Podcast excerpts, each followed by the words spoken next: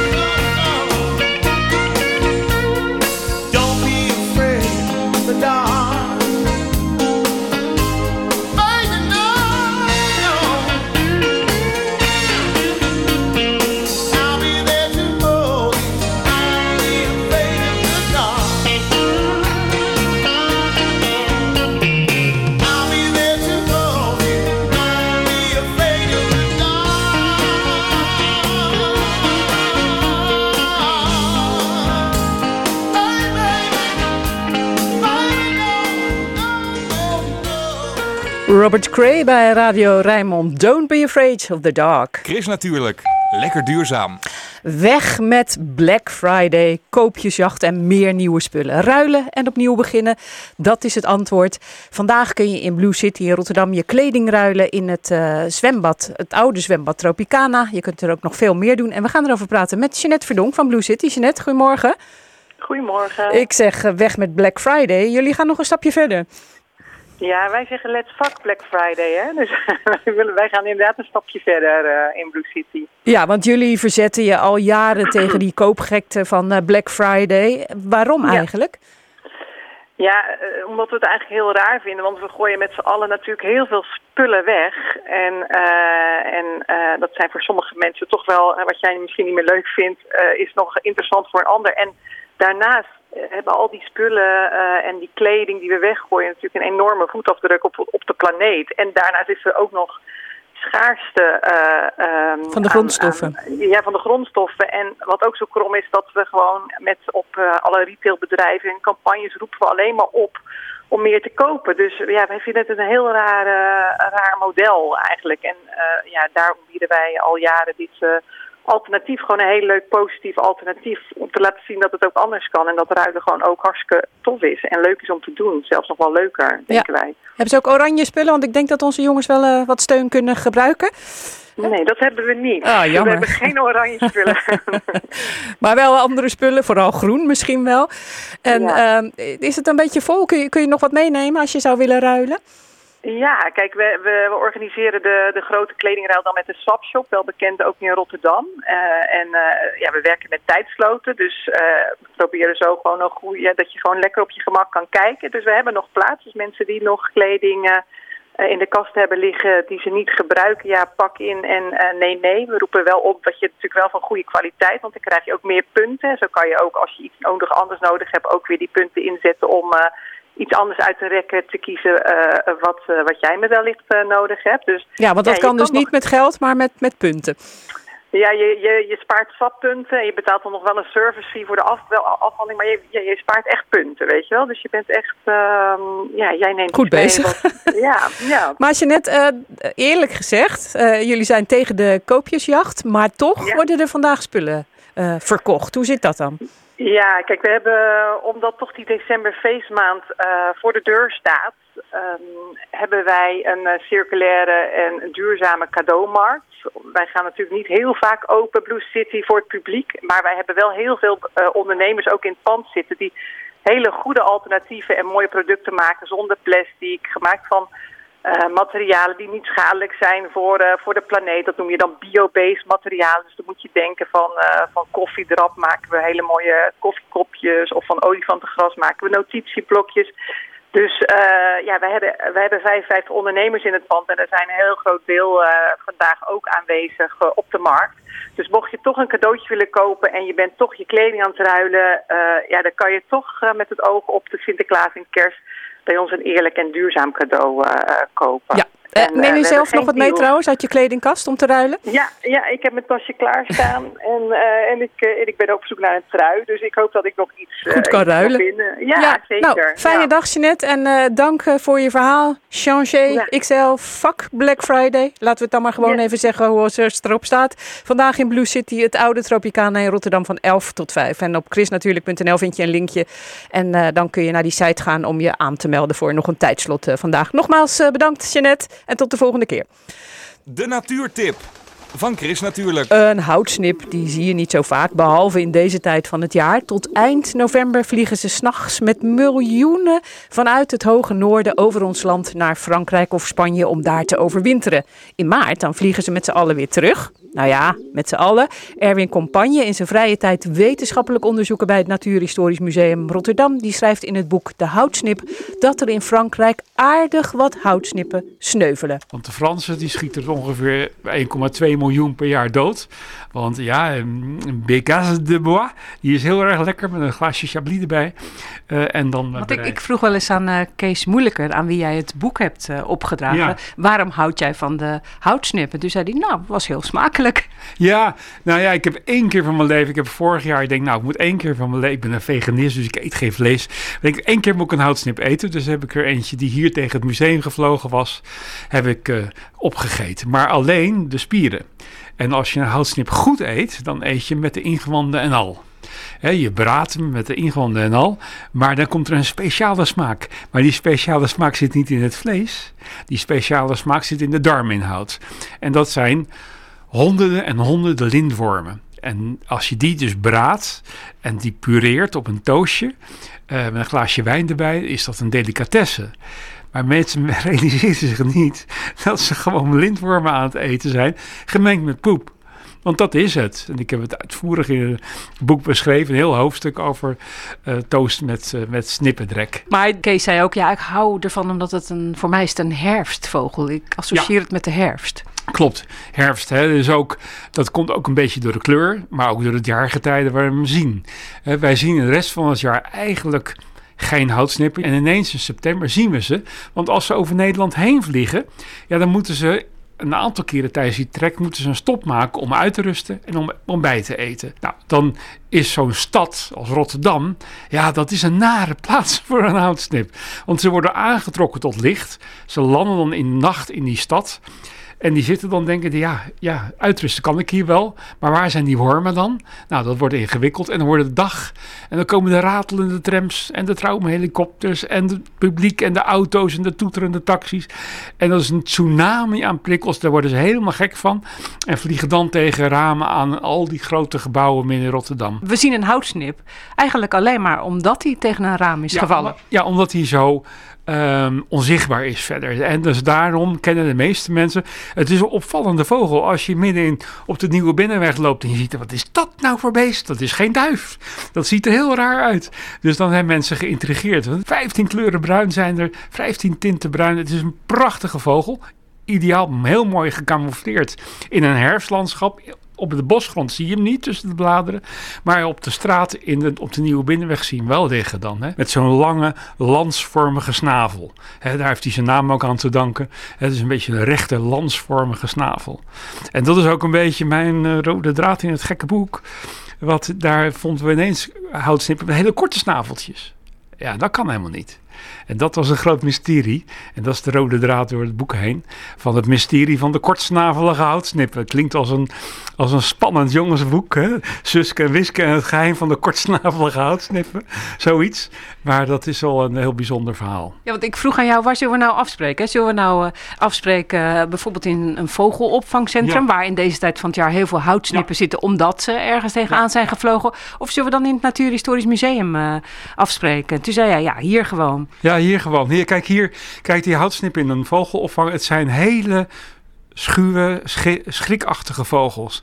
Dus als je naar een vogelopvangcentrum gaat en je wil een houtsnip bekijken, dan verstoor je ze eigenlijk weer in hun rust. Dus dat doe ik dan liever niet. En hier liggen ze lekker stil. Ik heb het laatste jaar zo'n 150, 200 van die houtsnippen geprepareerd. Ja, want en, dat is wat je doet eigenlijk in je vrije tijd, hè? Ja, ja, ja. ik ben dus honorair, dus vrijwillig onderzoeker van vogels in het Natuurhistorisch Museum en preparateur. Wetenschappelijk preparateur, dus museumpreparateur. Ik ga geen vogels mooi opzetten op een stokje, maar allemaal gewoon studiehuiden, zoals dat heet. Nou, daar hebben we de dozen vol van. Ja, en dan sta je de hele tijd met je hand op een stuur. Ja. Waarom? Nou, nee, dat, is, dat, is, dat zijn onze draaikasten. Daar, daarachter zitten de, al, daar zitten de grote geheimen. En dan mogen wij nu kijken? Ja, daar staan alle dozen met geprepareerde houtsnippen. En waarom mocht jij nou dit boek schrijven over, over de houtsnip? Nou ja, ik, kijk, ik vind de houtsnip een hele intrigerende vogel. Hè, dus dat mag duidelijk zijn, anders kan je er geen, geen 300 pagina's over volschrijven. Maar ja, ik vond toen in 2019 een houtsnip met een korte snavel. En toen dacht ik, ja, dit is zo bijzonder. En toen ging ik dus zoeken in de literatuur en lezen over houtsnippen. Ik denk, wat een fantastisch beest. En wat is nog veel te ontdekken? En waarom is er nooit in Nederland een, een boek geschreven over de houtsnip? Dus hebben contact gezocht met de uitgeverij Atlas Contact. Met die befaamde vogelreeks, die vogelserie. Van willen jullie een boek over de houtsnip? Ja, en toen ben ik gewoon een jaar lang in de avonduren uh, lekker gaan schrijven en in de weekenden. Ja, en jij werd dus getriggerd, om het zo maar eens te zeggen, door die uh, houtsnip met een uh, korte snavel. Want ja. waarom hebben houtsnippen dan van die lange snavels? Hij gaat met zijn snavel in de grond. En als je een houtsnip ziet die dat doet, die prikt in de grond. En die haalt zijn snavel uit, prikt weer in de grond. En dan uiteindelijk dan prikt hij heel diep in de grond en dan zie je een beetje slobberen en dan heeft hij een worm te pakken. Hij ziet dus geen prooien, hij hoort geen prooien, maar hij voelt ze met zijn snavel. In de punt van zijn snavel zitten allemaal zenuweilandjes en met een heel mooi haakje aan het eind van zijn snavel, een knobbeltje, kan hij hem klem zetten. En dan trekt hij hem uit de grond of hij slobbert hem al onder de grond op. Maar het is heel teer, toch, die snavel? Ja, het zijn hele tere snavels. Hè? Dus hij kan ook, dat is uniek voor, voor een vogelsnavel, hij kan een beetje open die snavel in de grond, in de grond zetten en dan kan hij die worm ertussen klemmen. En dat is wel heel bijzonder. Maar Omdat vogels, die, nou ja, houtsnippen, die vliegen dan wel eens tegen ramen aan. Dan knakken ze hun snavel. En dan is het, zeg ik altijd tegen de vogelopvang, einde verhaal. Jij begint het boek zo van, er kwam dus een houtsnip met een korte snavel. Ja. En ik dacht, ja, is afgebroken. Dat dacht ik ook, hè, vooringenomen. Dacht ik van, nou ja, omdat die vogels, omdat ze wel tegen ramen vliegen. Maar toen ik hem uitpakte, toen was het een ander verhaal. En dit is een kortsnavel. Je ziet dat is de helft ongeveer van een normale snavel. Dus ik dacht van, ja, deze heeft die lange snavel heeft hij om die wormen te kunnen vangen. Want die zitten natuurlijk 2, 3 centimeter diep onder de grond. Dus dat was een grote puzzel met zijn klein snaveltje. Hoe dan? Hoe dan? Dat lees je in De Houtsnip, deel 24 in de beroemde serie van uitgeverij Atlas Contact. En dit keer geschreven dus door Erwin Compagne. I've never seen a diamond in the flesh. I cut my teeth on wedding rings in the movies. And I'm not proud of my address. In a torn up town, no postcode envy. But every song's like gold teeth, gray goose dripping in the bathroom, bloodstains, ball gowns, trash in the hotel room. We don't care. We're driving Cadillacs in our dreams. But everybody's like crystal, Maybach, diamonds on your timepiece, jet planes, islands, tigers on a gold leash. We don't care. We aren't caught up in your love affair, and we'll never be royals. It's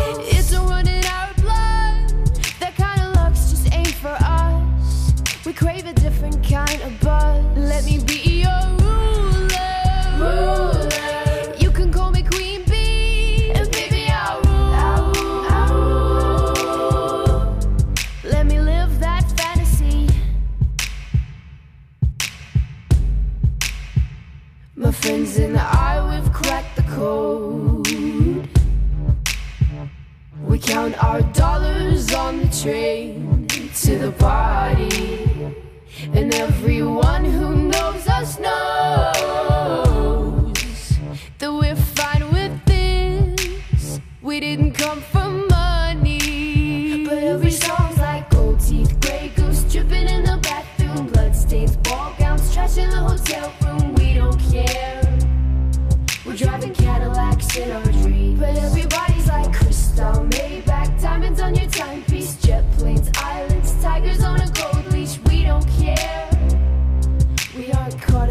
love affair, and we'll never be royals. It's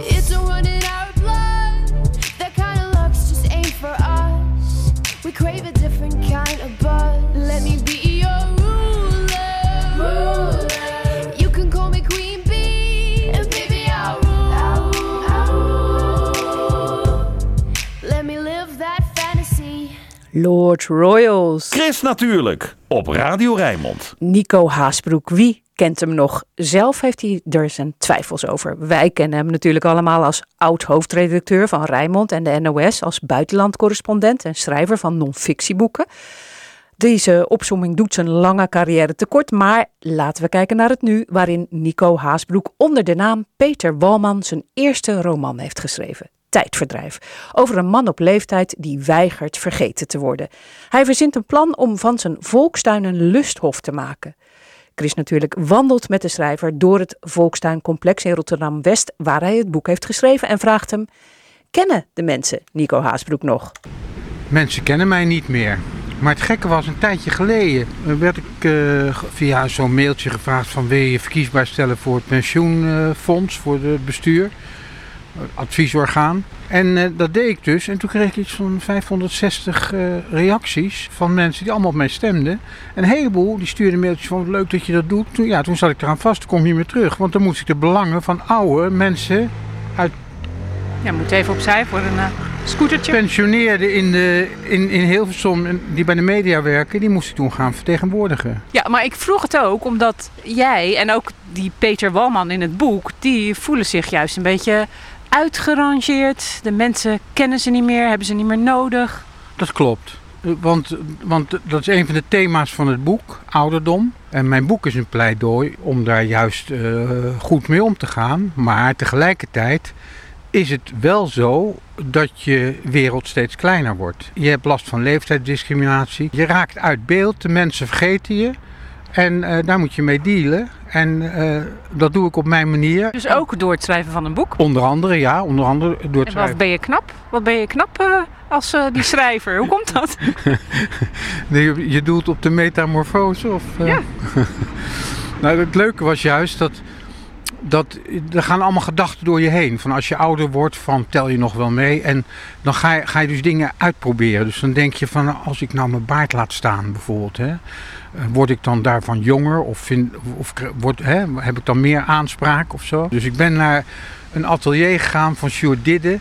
Die inmiddels overleden is. En die maakte allemaal acteurs veranderde die, karakters en pruiken en make-up en zo. En toen zei kun je mij veranderen in een jongere Duitse schrijver? En toen zei ze, ja hoor, dat kan. Dat leverde hilarische beelden op. Maar de conclusie was aan het eind, waar ben ik mee bezig? En je komt ook achter dat jong zijn, dat heeft veel meer te maken met hoe het in je hoofd speelt. En hoe je er zelf mee omgaat. We zijn hier vlakbij een eh, spoorlijn en bij een eh, volkstuincomplex. Dat hoort bij elkaar, zeg jij. Ja, dat is bijna altijd zo. Dat, dat is heel gek, maar dat is een soort grond waar dan eh, de, de stedenbouwkundigen vroeger van dachten van wat moet je met die grond? Want je hoort die treinen gaan en zo. En je went er ook aan. Het is ook een soort vertrouwd iets. Van net zo goed als je een tram door je straat hebt, vind je dat ook, daar wen je ook aan, dat vind je ook leuk. En de dieren ook, hè? want de diereiger bijvoorbeeld die daar zit, ja, die eh, Ja, vindt bent- het prima. Je bent gelijk in de natuur van de stad en dat is- wordt hier versterkt doordat het grenst aan Blijdorp. Ja, aan een dier ga je er blij door. Ja, en dan lopen hier dus soms ook dieren uit Blijdorp rond. Die, die gevlucht zijn, weet je wel, die uit de kooi zijn. En toen dacht ik, een man in een stad, eh, die, die is ook op zoek naar dingen als een plek waar je dan het gevoel kan hebben dat je een beetje buiten bent. En dat is de tuin. Kijk, hier komen we bij een enorme plas water. En als er iets leuk is voor kinderen, dan is het wel een plas water. Nee, ik heb eh, een boek geschreven naar aanleiding van deze tuin. Hè? Nou, dit is mijn schuilnaam, dus ik heet Nico Haashoek, maar dit, een schuilnaam is Peter Walmer. Maar ik zit te denken, het zou leuk zijn om, en dat is mijn vraag, of we hier niet een soort boekenclub zouden kunnen organiseren. Eén keer, een middagje. Of, en dan, eh, dan signeer ik het boek voor wie het wil hebben, weet je wel. Dus omdat het zich hier afspeelt. Ja. Maar is het idee om dan allemaal dat boek te lezen en daarover te praten na afloop? Ja, leuk. Maar ik doe dat vaker. Ik ben vaker uitgenodigd voor boekenclubs. Maar eh, dit is mijn eerste roman. Dus die boeken gingen over. Dat was eh non-fictie, begrijp je? En dit is een raar verhaal. Dus dan moet je ook nog leuk vinden om het over zo'n raar verhaal te hebben, begrijp je wel? En waarom vind je het raar dan? Nou, nee, het gaat over een oude man die de volkstuin wil proberen te veranderen in een lusthof. Dus waar je anders met lust en liefde omgaat. Daar hebben mensen, dat blijkt ook uit het verhaal, die hebben daar allerlei opvattingen over. En die vinden dat eng of griezelig of eh, ongepast. Zo, je kan hier eh, zoveel inspiratie opdoen voor boeken. de, li- de boeken liggen hier op het pad, zeg maar. Nee, maar Ja. Ik heb dat boek ook in de tuin geschreven, in Ja. het huisje hier vlakbij. Ik ben heel benieuwd. Ik zou het heel graag lezen. Het verhaal is Peter Walman is schrijver en hoofdpersoon van Tijdverdrijf. Walman is 77, licht autistisch, laag begaafd en dol op ijs. Hoewel hij zich kip lekker en vitaal voelt, beseft hij dat hij steeds overbodiger wordt. Het zit hem dwars dat de wereld om hem heen zijn bestaan steeds meer ontkent door hem te discrimineren en uit de weg te gaan. Het jaar 2022 grijpt hij aan om zijn vitaliteit te bewijzen. Centraal staat zijn plan om zijn volkstuin om te toveren in een lusthof. Zet je het lampje bij je tuinhek op rood, dan wil je niet gestoord worden, maar bij groen licht stel je je open voor ontmoeting en avontuur. Hoewel de lusthof zich succesvol ontwikkelt, valt Peters plan toch nogal plotseling in duigen. Het is de geestige zedenschets van een jonkie van bijna 80. Dat is de beschrijving. En waarom het in duigen valt, is omdat de wethouder van de stad die wil de tuin sluiten om de nieuwbouw te bedrijven. En dat gebeurt op grote schaal. En hier heeft het ook gespeeld dat er een sp- sportveld, zou ko- hè, die discussie ken je ook. Dat is toen ook, maar hij was ook van plan, eh, in de sfeer van de volkshuisvesting was er discussie over eh, nieuwbouw in Rotterdam. Dus een falend volkshuisvestingsbeleid in Rotterdam. En dat heb ik dus in dat verhaal, dat, dat aspect van volkshuisvesting in een grote stad, heb ik in dat verhaal willen aankaarten. Van ja, de lusthof, dat, hè, dat kon ineens niet meer, want de wethouder wilde het gaan platwassen. En dan moet jij vragen, was dat Bas Curvers? Nee, ga ik niet doen, want eh, jij bent altijd mijn baas geweest. En nu ben ik de baas, dus eh, we gaan naar het eh, tuinhuisje. En dan zeg ik, nee, in het boek heet de, de lul heet wethouder Klein. We gaan op zoek naar het huisje op het Volkstuincomplex in Rotterdam-Blijdorp... waar Peter Walman alias Nico Haasbroek zijn eerste roman heeft geschreven. En straks na half negen dan hoor je meer. Chris Natuurlijk. De weekendbijlage. En nu is het hoog tijd voor de weekendkranten. Wat staat erin eh over groen, natuur en milieu? Je hoort het eh, in het overzicht en ik lees het vandaag met Cornel van der Heijden. Cornel, goedemorgen. Jij hey, gaat beginnen. goedemorgen. Wie denkt dat de zwarte truffels alleen in eh, Italië of Frankrijk groeien, heeft het mis. Truffeljager Martijn en zijn hond Dexter vinden het zwarte goud zelfs in Rotterdam. Maar dan moet je wel goed zoeken. Je leest erover in de weekendbijlage van het AD. Duurzaam feesten, dat is het onderwerp van het Volkskrant magazine van vandaag. Pak het een beetje duurzaam aan deze december. Geef bijvoorbeeld een cadeau dat navulbaar is, tweedehands of een erfstuk. Welke zou jij willen hebben dan? Hmm, doe dan maar de, Navulbaar. doe dan maar de navulbare, ja. Ja, dat is denk ik de beste. In de zaterdagbijlage van Trouw een interview met VVD-minister Van der Wal. Ze wil de balans tussen economie en natuur terug. Nou, ik ben benieuwd wat daar precies in staat. Het lijkt op een uit de kluiten gewassen fazant, maar het is een grote trap die we zien op de foto in de zaterdagbijlage van de Volkskrant. Een trap, een vogel dus. Spaanse wetenschappers die hebben ontdekt dat deze vogelsoort zichzelf geneest met klaproos en weegbree slangenkruid. En dat zijn plantensoorten die wormen en schimmels kunnen doden. Wat je nogal niet kan leren hè, van een eh, vogel. Van een dier, ja. Jelle Reumer schrijft in zijn wekelijkse dierenrubriek in Trouw over een dier waar het goed mee gaat. En daar zijn we niet blij mee. Het is de schurftmeid. Hé, bah. De soort Wat zouden we daarvan kunnen leren, Ja, Cornel? nou. de soort is in een jaar tijd verdubbeld. Hij graaft gangetjes onder je huid. eh, en dat jeukt als een gek. Cornel van der Heijden was dat met het groene nieuws en het kriebelige nieuws uit Nou, de ik- weekendkranten. Ik zit dus nu Ja, hè? precies. Ja, zo gaat dat. jeuken. Ja. Nou, dankjewel. We gaan door met het weerbericht. En dat komt vandaag van Stefan van der Gijzen. Goedemorgen, Stefan. Chris, een hele goede morgen. Nou, eh, deze zaterdag heeft volgens mij de beste papieren voor het weer dit weekend. Ja, nou dat zeker. Dat zeg je helemaal goed. Want eh, ja, als je inderdaad plannen hebt voor dit weekend om buiten dingen te gaan ondernemen, zou ik dat zeker vandaag doen.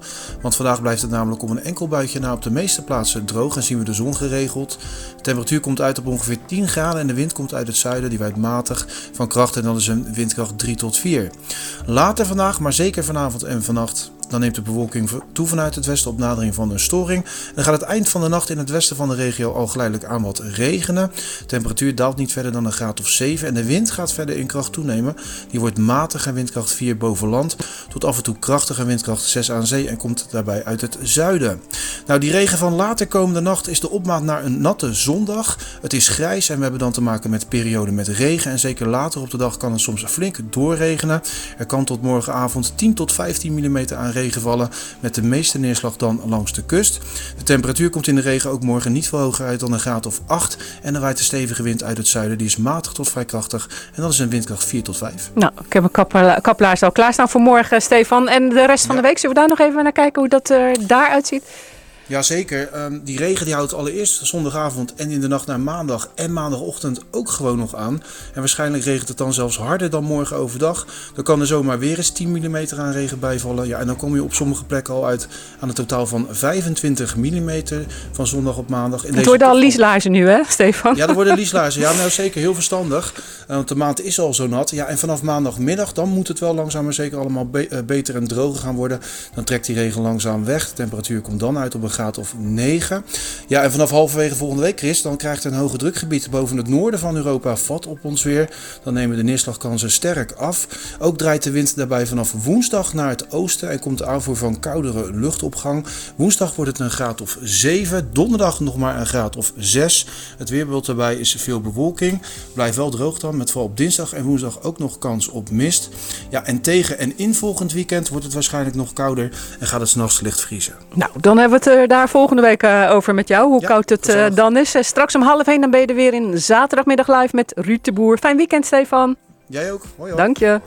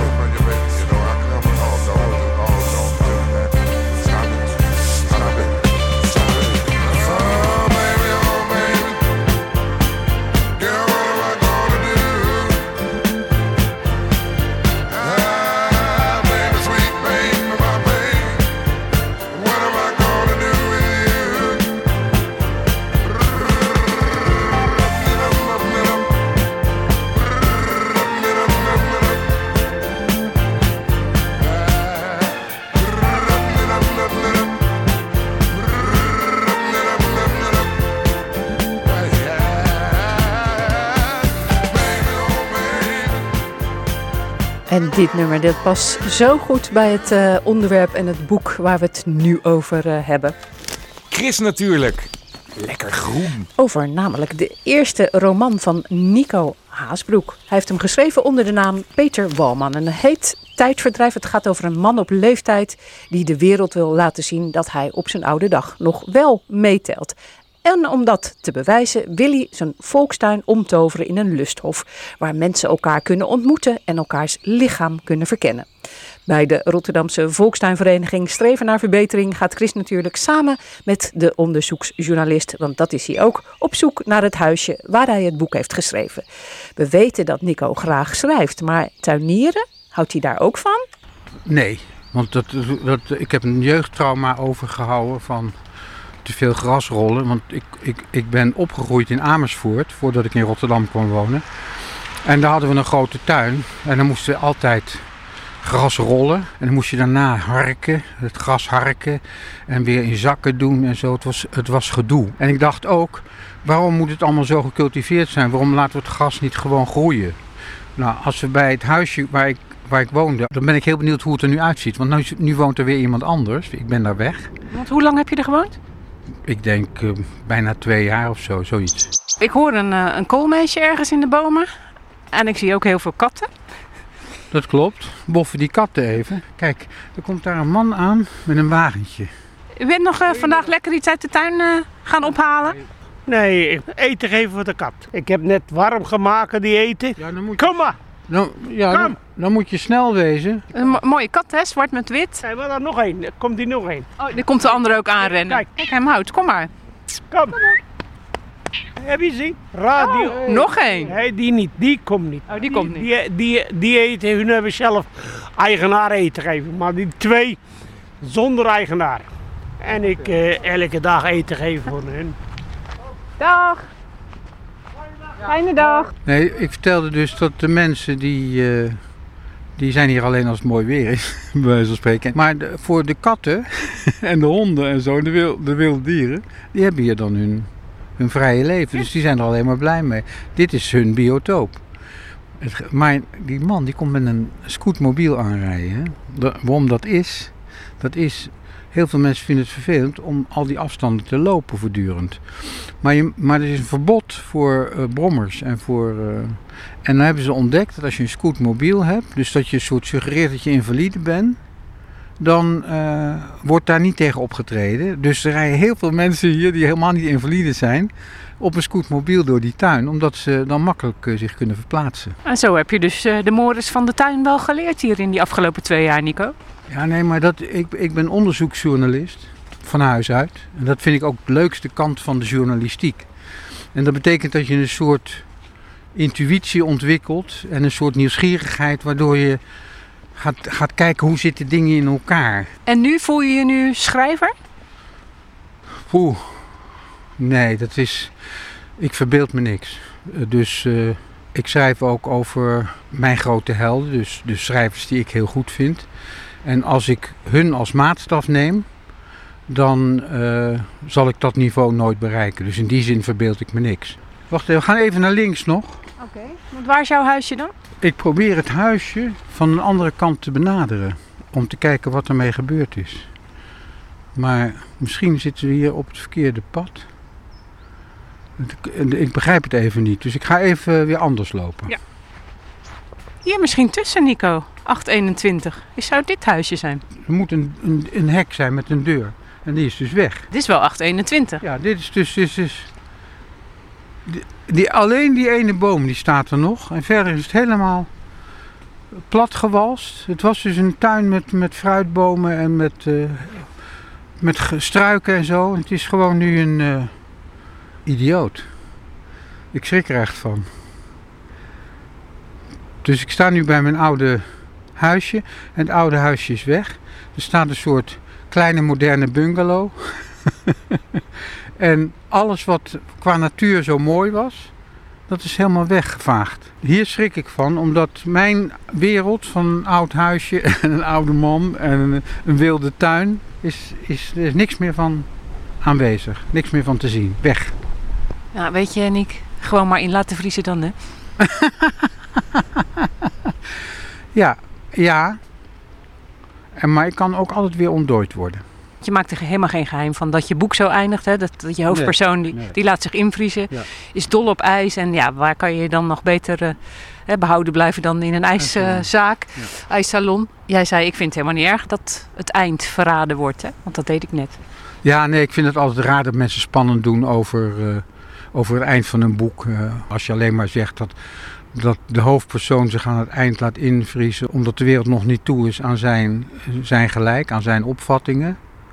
Ja, dan zegt dat iets over de gedachtegang in het boek en dan zegt dat nog niks over hoe dat is opgeschreven. Je vindt het niet zo leuk meer dat we nu hier staan voor een plek wat niet meer jouw plek is. Nee. Hè? Waar je toch goede herinneringen aan hebt. Maar nou, zullen we toch een foto nemen met het boek Ja, en jou? Ja, ja prima. Ja. Dankjewel, Nico. Oké. Nico Haasbroek. Gelukkig staat er op de kaft van de roman Tijdverdrijf een prachtige tekening van een volkstuin zoals die er in de wereld van Peter Walman uitziet. Het boek is uitgegeven bij Novum, kost 24,90 euro. Sunday mornings were your favorite. I used to meet you down on Woods Road. You did your hair up like you were famous. Even though it's only church where we were going. Now, Sunday mornings I just sleep in. It's like I buried my faith with you. I'm screaming at the God I don't know if I believe in. Cause I don't know what else I can do.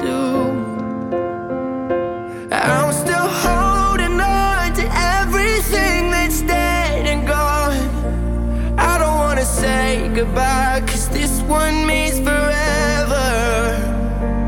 Now you're in the stars, and six feet's never felt so far. Here I am alone between the heavens and the embers. Oh, it hurts so hard for a million different reasons. You took the best of my heart and left the rest in pieces.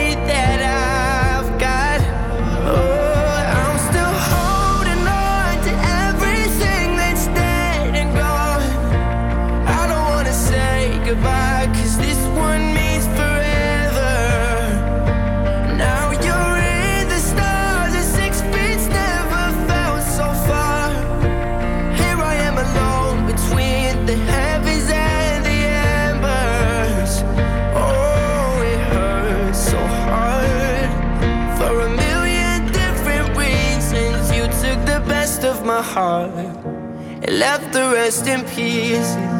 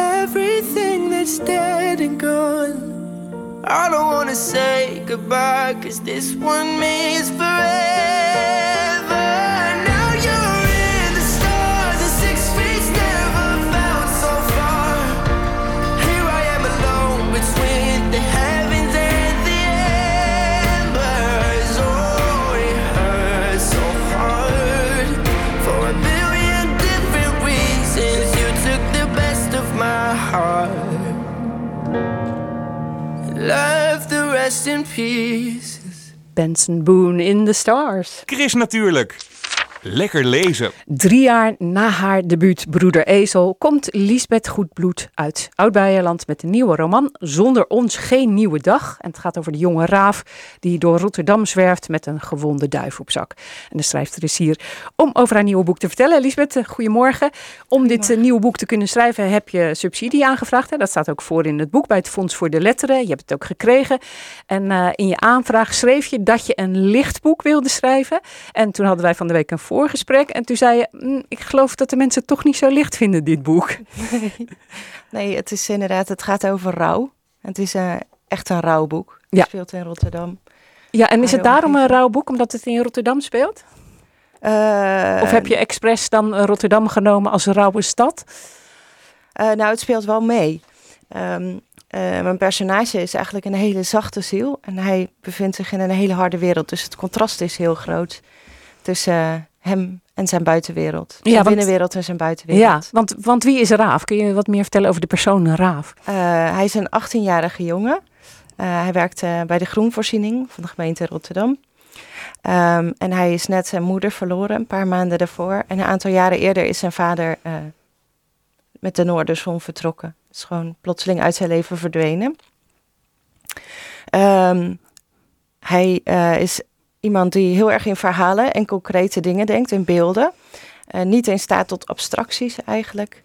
En eh, nou ja, eh, Alles komt hard bij hem binnen. Ja, en hij gaat op zoek naar zijn vader, ja, die eigenlijk nooit wat met hem te maken wilde hebben. Hij was er wel, maar nou ja. En, en die Raaf gaat toch op zoek naar zijn eh, vader. Het boek begint eh, in een machinekamer van een schip. En dan vertelt de Raaf daar zijn eh, levensverhaal aan een gewond duifje dat hij meezeult. Hè, in, Ja. in zak van zijn hoodie. En, ja, en dan zegt hij van, ja, ik, ik, ik woon nu bij ome Joop. En daarvan, ome Joop, daar heb je een echte Rotterdammer van willen maken. Ja.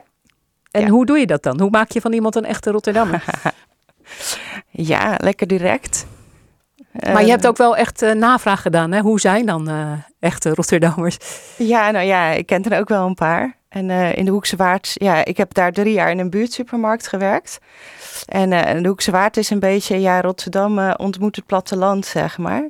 Dus, nou ja, daar zijn ze ook behoorlijk direct. En ja, nou ja, goed, dat, dat zeg maar, dat heeft mij heel erg geïnspireerd. En ik ben zelf opgegroeid in Vlaardingen en Maassluis. Dus daar, ja, kom je ook. Veel Rotterdammers eh, Ja. tegen, ja. Ja. Eh, Dus een beetje Rotterdammer met een hart van goud. Eigenlijk heeft Raaf ook een hart van goud, hè? maar het is, het is alweer een heel ander type. En ja, hij gaat dus eh, in de stad op zoek naar zijn vader. En ja, hij woont in Rotterdam-Zuid. Hè? Ehm, het havengebied speelt ook een decor, of speelt ook een rol in je boek. Waarom heb je voor dat decor gekozen? Want je zegt, ja, het is, het is een hard decor, maar het is ook... Het, ja, het spreekt je ook- wel tot, eh, tot de verbeelding eigenlijk. Ja, het, er gebeurt heel veel. Ehm, het, het heeft, denk ik, eh, nou ja, heel, eh, Nederland is natuurlijk een heel erg ingekaderd land. Heel erg geordend. Maar ik vind in de Rotterdamse haven, het is natuurlijk een cultuurlandschap, want het is gewoon helemaal door de mens gemaakt. En toch is het ergens, heeft het een bepaalde woestheid en een bepaalde verlatenheid. En nou ja, grootsheid ook, die je op weinig andere plekken in Nederland zo tegenkomt. Dus er zijn ook heel veel ja, kieren en gaten waarin je nog kunt verdwijnen of waarin je nog ja, iets illegaals kunt doen of iets geks kunt doen of nou ja, je vader kunt zoeken als die plotseling verdwenen is eh, en je weet niet waar die eh, gebleven is. Een onderwaterwereld speelt ook wel eh, een belangrijke rol. Hij vraagt zich ook af van, nou ja, hij haalt af en toe iets op uit dat havenwater, een dode vis. er ligt een meeuw op, op de golven dood. En hij, ja, ergens is ook de suggestie in het verhaal van, ja, is die vader niet gewoon onder water verdwenen? Dus ja, Rotterdam is, is ook een stad vol geheimen. Ja, ik. en die heb Ja. jij trouwens ook wel eh, leren kennen. Want je bent echt ook, eh, je hebt in de haven ook s'nachts eh rondgezworven. Ja. Hoe- en toen zeiden ze tegen je, ja, dat is gevaarlijk, moet je eigenlijk niet doen. Ja, dat zeiden ze achteraf, gelukkig. Ja, ehm, de, ja dat was heel bijzonder. Dat was in de tijd van de avondklok. dat ik veel inderdaad in het quarantainegebied, werkhaven, RDM. En ja, dat pakte ik dan wel zo voorzichtig mogelijk aan. In die zin dat ik dan, als het nog pikdonker was, naar de havens reed. Eerst een poosje om me heen keek. Dacht, nou, volgens mij is het wel veilig. En dan ging ik gewoon op een plek zitten waar niemand mij kon zien, maar waar ik wel kon observeren. En dan maakte ik opnames, of ik ging schrijven, of ik ging foto's maken of filmen. en dat heb je allemaal kunnen gebruiken in je boek. Ja, het is heel, eh, ja, het is heel, ja, ik denk, mijn stijl is wel heel beeldend. En eh, ja, eigenlijk bijna alles eh, ja, wat ik beschrijf in mijn roman, dat heb ik ook wel in het echt gezien of gehoord of geroken. En eh, ja, nou ja, bijvoorbeeld, ik heb ook een nacht op het quarantainestrandje gezeten. Nou, dat is, ja, dat was, dat, dat zijn heel bijzondere dingen, ja. En, eh, maar we hebben het nog niet gehad over die duif. Hè? Die, die, eh, die duif die valt op een dag ja, naar beneden. Er valt Ja. een heleboel naar beneden trouwens eh, in jouw boek. Maar de- deze duif die valt dus eh, bij eh ome Joop eh, vanaf eh, het balkon eh, uit de lucht. Ja. En eh, daar gaat dan eh, Raaf mee eh, rondlopen. En hij probeert hem een beetje te verzorgen. Ik vroeg me wel af, waarom heb je dan een duif gekozen? Nou ja, daar zijn er gewoon heel erg veel van in de stad. En ehm, ja, wat ik er wel leuk aan vind, is dat het ook, het is niet zo'n heel uitgesproken vogel. Dus het is, eh, hij is niet te mooi. Eh, hij is eigenlijk heel onopvallend. Een beetje, valt een beetje weg tegen de stoeptegels.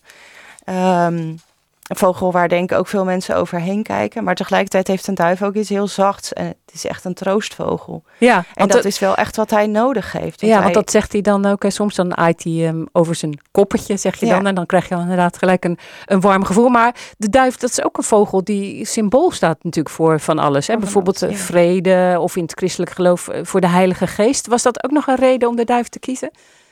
Het heeft denk ik wel meegespeeld. Ja, Ehm, eh, nou ja, ik heb een christelijke achtergrond. En ehm, ehm, ja, op het moment dat ik begin met schrijven, is, is de, zeg maar het, grote boek wat ik ken, de eerste plek waar ik ga winkelen aan ideeën.